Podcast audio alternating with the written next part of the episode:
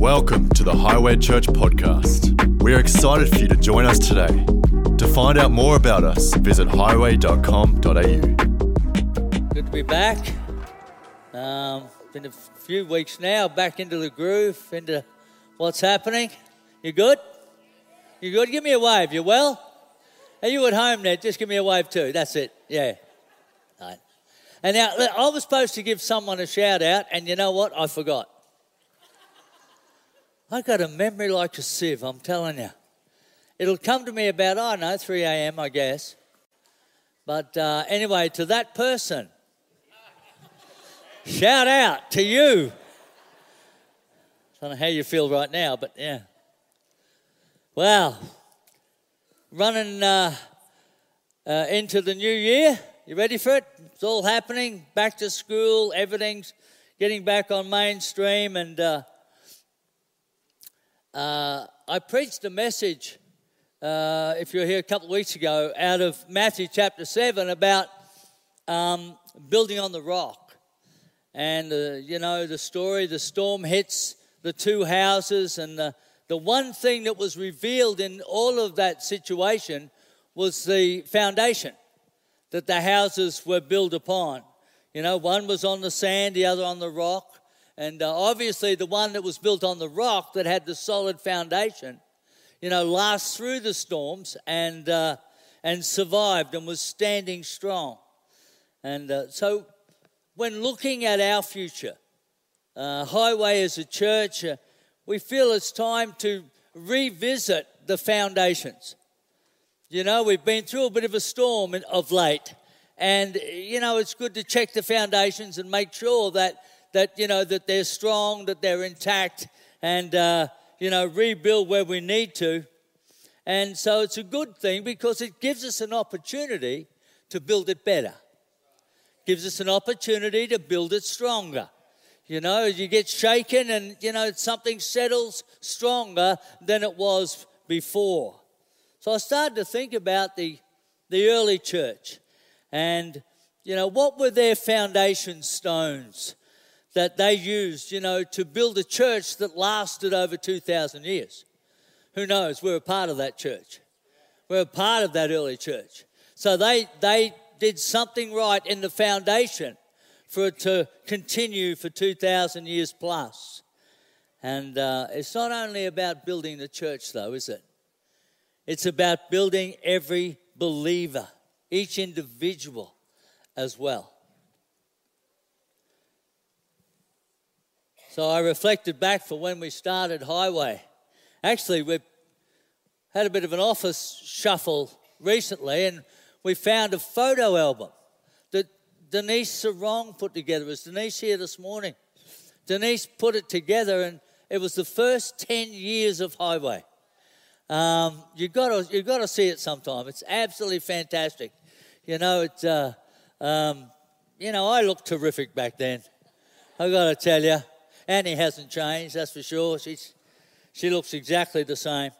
Um, but, you know, 25 years ago, 26 years ago, uh, things were a little different. And it was pretty exciting to see what God has done. You need to revisit the victories. Amen? You need to revisit, you know, the, the challenges that were overcome and you're still standing stronger than ever before because they do something to your faith and they build you. And uh, there were key elements, you know, that built our foundation back then, you know, the ones that, you know, helped us last for uh, 26 years at least. So turn your Bibles to the book of Acts. I want to look at chapter 2. And of course, verse 42 to 47, it says, They devoted themselves to the apostles' teaching and to fellowship, to the breaking of bread and to prayer. Everyone was filled with awe at the many wonders and signs performed by the apostles. All the believers were together and had everything in common. They sold property and possessions to give to anyone who had need.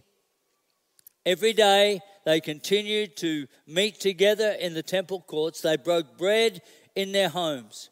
They ate together with glad and sincere hearts, praising God and enjoying the favor of all the people. And the Lord added to their number daily those who were being saved. Now, the notes in my Bible would indicate that this is uh, a pretty well worn passage of Scripture. I can hardly read that because of all the, the, the notes in and out uh, on the side.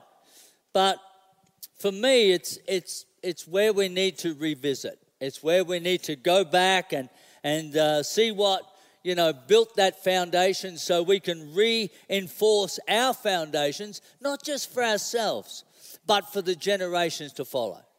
That's very important to me. I just don't want to have a good season. I want to have a season that builds something for generations.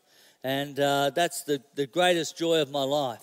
So I want to look at three things in, you know, the life of church and, of course, the life of each believer. The first one is to be hungry for God. Hungry for God. In verse 42, it says there they devoted themselves to the apostles' teaching, fellowship, breaking of bread, and a prayer. You know, from the moment that they accepted Jesus, from the moment they accepted the message that was preached, it was pedal to the metal. It was pedal to, they were full on.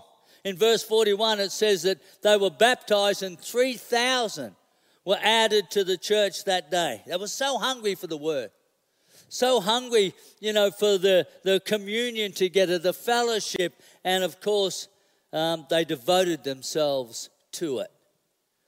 Want you to think about that. They devoted themselves to it. What does that look like in our day?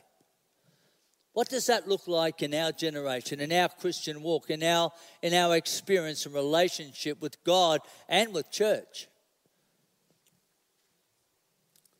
They were so hungry for the Word. One encounter with the Holy Spirit. One encounter with the Holy Spirit, and they couldn't get enough. They couldn't get enough. I know that feeling. I know that feeling. I love it. I, you remember that these guys were all Jews. They were in that, that type of community. You know, so for them to make this decision, you know, they were in trouble with their authorities. You know, the, the, the Pharisees and the people that, you know, had power over their lives, you know, they were they were so hungry they were prepared to pay whatever price. Whatever price. You see, some want the church to do it. But it's up to each individual to build their relationship with Christ, to be hungry for God. And then when we come together as the church, that synergy, that overflow, that outpouring that comes from each one of us, miracles happen. Miracles happen. The anointing just overflows in this place because what Christ does in each one of us. Remember Hebrews 11:6 says, "Without faith it's impossible to please God, because anyone who comes to him must believe that he exists and that he rewards those who earnestly seek him." Earnestly seek him. Wow, that's not a Sunday thing, folks. That's a everyday thing. Earnestly seek him. Hungry for God hungry for God to move, hungry for God to do something amazing in our lives. One of those foundation stones that should never be removed. Being hungry for God. Paul said in Philippians 3:10, I love this scripture. I want to know Christ, yes. I want to know Christ, the power of his resurrection and participation in his sufferings, becoming like him in his death, and so somehow attaining to the resurrection from the dead. So we ask ourselves the question How hungry for God am I? How hungry for God am I? They devoted themselves. And you know what? Hungry people are not fussy eaters. Hungry people are not fussy eaters. So when you start to think, oh, you know, I don't like that song. Ah, how come the, you know, they're doing this now? How come that's happening? Hungry people are not fussy eaters. They're hungry. Amen. They'll take anything. They, they know where it's coming from. They want it all. Don't leave anything out. I'm starved for more of God. Amen. I remember when we were first born again, we used to drive from Alexandra Hills. Who knows where Alexandra Hills is? Yep, way down Cleveland Way. We would drive from there to um, to go to home group. Who knows where Algester is? It's a long way from Alexandra Hills. Probably an hour drive. You know, back then we had pedal cars and took a bit longer. But, uh, you know, we had the Datsun 120Y, honey, didn't we? The old Datsun. And, um, you know, we would be off to Wednesday night home group all the way over to Algester. Finucane Road back then was a single lane, probably still is, I haven't been down there for so long. But you know, Malcolm Capalaba Road, all through there was single lanes all the way through uh, until you hit Kessels Road. Sunday was the same. Sunday was, uh, we went to church at Salisbury. So from Alexandra Hills to Salisbury was, was 45 to an hour, depending on traffic. But single lane all the way. Mind you, there was only 50 people lived down there then. So it wasn't bad traffic. But you know what? We'd do that in the morning, grab some chips and some loaf of bread for the kids' lunch, and uh, we'd be back at night. Now, why? Hungry for God. Just hungry. I went to every meeting, the doors were open except the ladies and the youth because they wouldn't let me in. But hungry. There was a meeting on, we were doing it, we were there. I remember driving to uh, Melbourne for a conference. Yes, in the 120Y. We couldn't afford to fly the whole family to Melbourne. Flip, that was like near, near Antarctica somewhere. No, in the car, down we'd go, drove for hours and whatever it was, a long time. Hungry. God was doing so. I remember sitting at my office desk um, in uh, 94, and I was running a company, my own business, you know, that sort of thing, and I was sitting there and I heard about a move of God happening in Canada. I heard about a move of God and something that's like, if God's doing something, I've got to know. I've got to be a part of it. You know, I wasn't a pastor or in ministry. I was a business guy. But I, you know, I just always had that hunger for God. And the next day I caught a plane to, um, to Canada. Never been there before. Never been really outside of Australia other than New Zealand, which is not really outside of Australia, is it? Next day, bought a ticket, went on this. Why? People said, You're crazy. What are you doing that for? Just hungry. If God's doing something, I've got to be a part of it. Hungry for God. Ache in your heart for everyone to know Jesus. Gee, I want Him for everyone. I want God is so good in my life. I want that for everyone. For everyone. You know when you when you go somewhere and there's this ridiculous sale on? This ridiculous sale, this bargain. Like something worth hundreds of dollars, twenty dollars. Like it's a bargain. You ring up all your mates, hey, come on down, quick. Twenty bucks. It's brilliant. It's a bargain. I want that for everyone. Jesus I want that for everyone. He has been so good to me. He has changed my life from glory to glory to glory. I'm not there yet, but gee, it's a great journey. I want that for everyone. Hungry. Number two is the love of Christ in verse 44.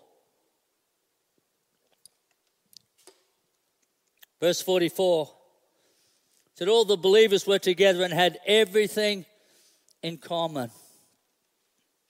I mean, just think about the logistics of this. I mean, 3,000 people coming together, embracing this brand new religion, right? Just they came out of the, you know, the upper room and they're preaching and crazy stuff's going down. It's all happening. People are feeling something. They certainly couldn't explain it. They had no words for it, but something got on the inside of their spirit and they said, This is God. This is God. We don't get it, we don't understand it, but this is God. 3,000 people said, We're in. We're in. They come together and having everything in common. That ain't human, folks. That is not human nature. For 3,000 people to come together and go, hey, let's just, let's just divvy it out. You know, let's just come together. Verse 45 gives us a key. It says they sold property and possessions to give to anyone who had need. Wow, you don't see that often to give to anyone who had need. See, it wasn't about them anymore, it was about the cause of Christ. That was the common denominator. That was the unifier. That was the focus. And while they were looking in the same direction, they were in unity. They were one. They were together because it wasn't about them. See, when we start to, to you know, take our focus off the, off the cause of Christ, then we have to look at left to right. And all of a sudden, the focus is divided. It brings disunity when I start to focus upon myself. Is it any wonder that these guys stood out? No one had seen people do this. No one had seen people be so selfless that they would empty anything to help someone else who was in need. They'd never seen that before. What a group of people that profess to know God and they're not in it for themselves. Almost sounds Christian, doesn't it? Not in it for themselves. They actually lived the teachings of Christ. John 13, 34, 35, he said, A new commandment I give you love one another. As I have loved you, so you must love one another. By this, everyone will know you are my disciples. Not how much the Bible you know. Not if you went to Bible college or if you, you know, grew up in a Christian home or 10th generation Christian. No. Love one another. By this, everyone will know you are my disciples if you love one another. You know, in the third century, there was a, uh, a tragic plague that hit the Roman world. Um, and it was severe. I mean, 5,000 people a day were dying from the plague that hit that, you know, that whole region.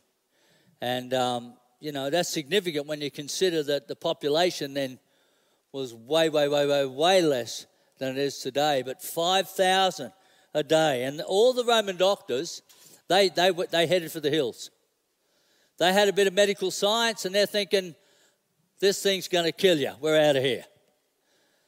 And so they bolted.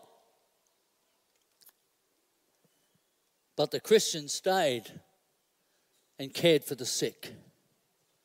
They cared for the sick. The ancient world had never seen anything like this.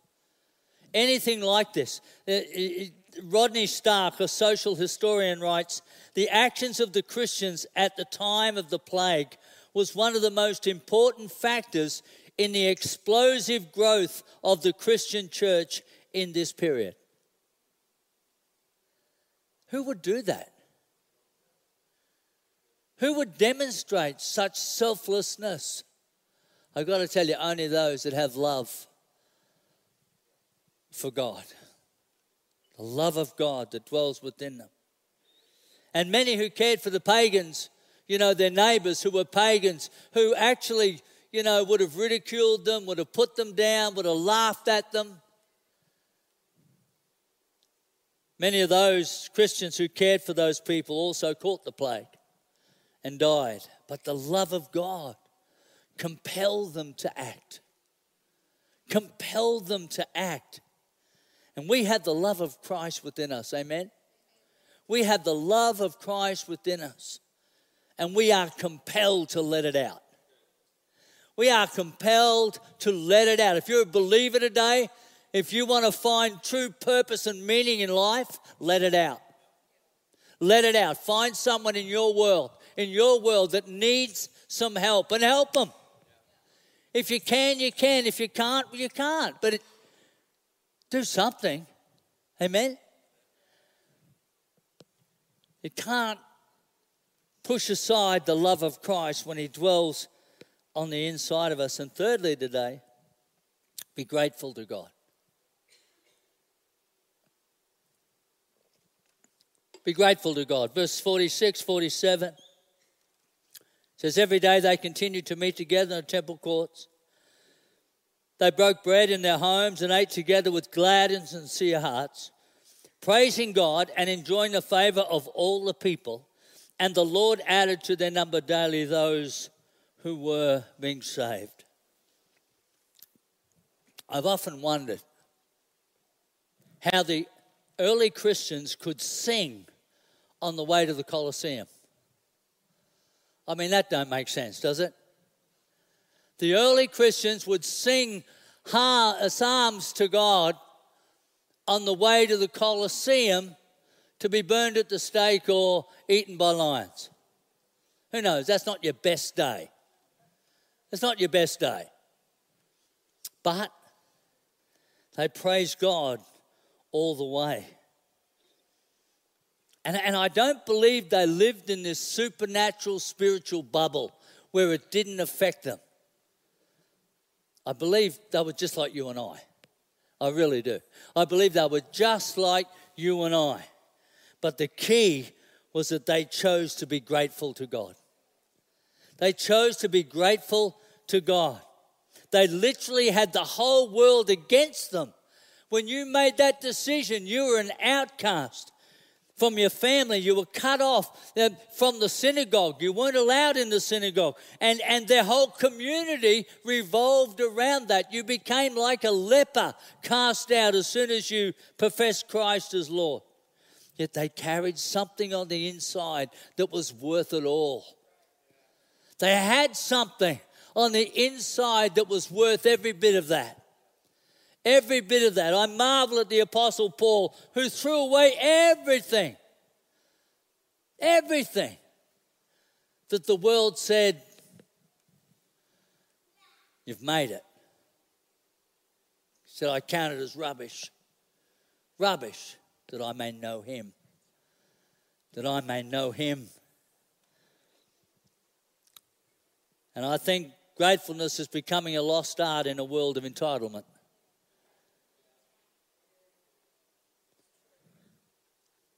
Never have so many had so much and been so discontented. Honestly, folks, we got nothing to whinge about. We live in the best country on the planet. I'm telling you, this is, I've traveled a few of them. This is without doubt, hands down, the best on the planet. You want to get sick here? Knock yourself out.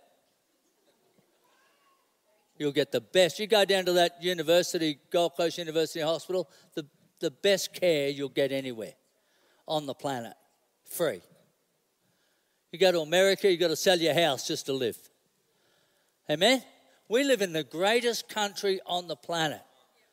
The only snag to that is I think it's kind of spoiled us a little bit because we start to think this is the norm.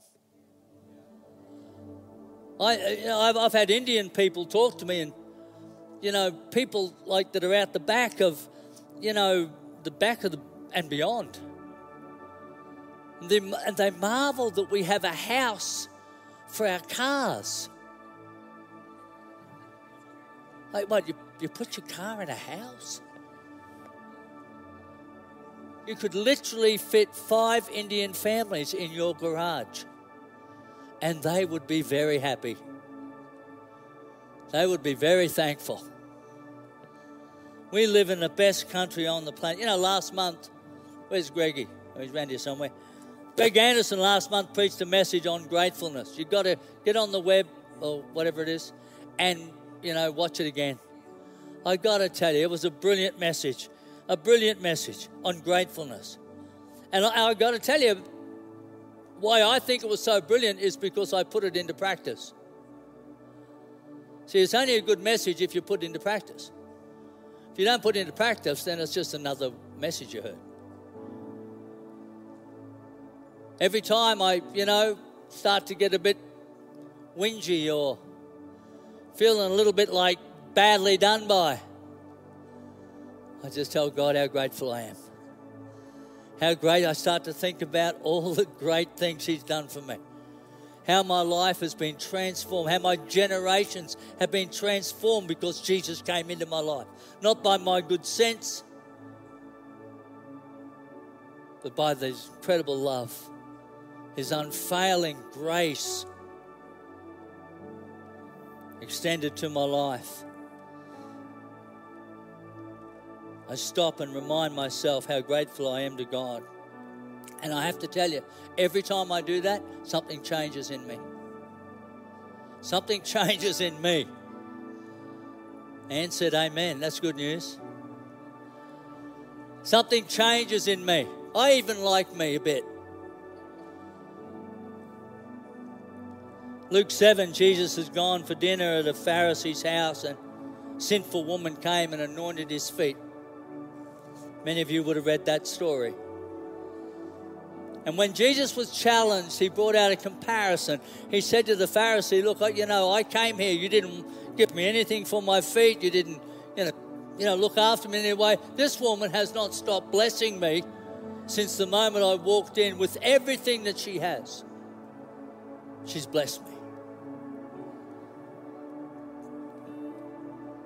And in verse 47 Jesus said, Therefore I tell you, her many sins have been forgiven as her great love has shown. But whatever has, but whoever has been forgiven little loves little. It works like this.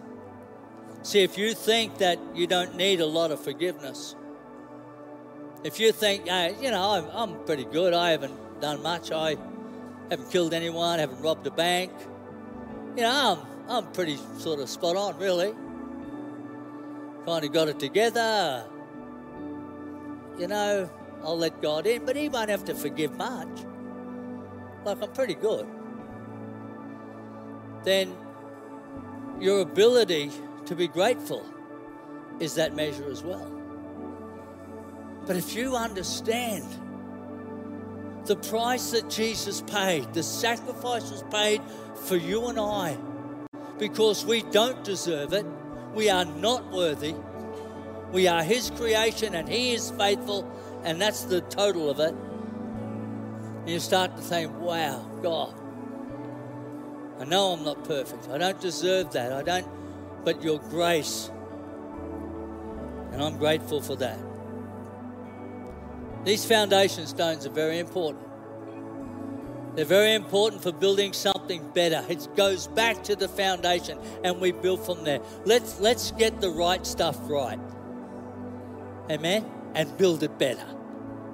And build it better. This is our opportunity.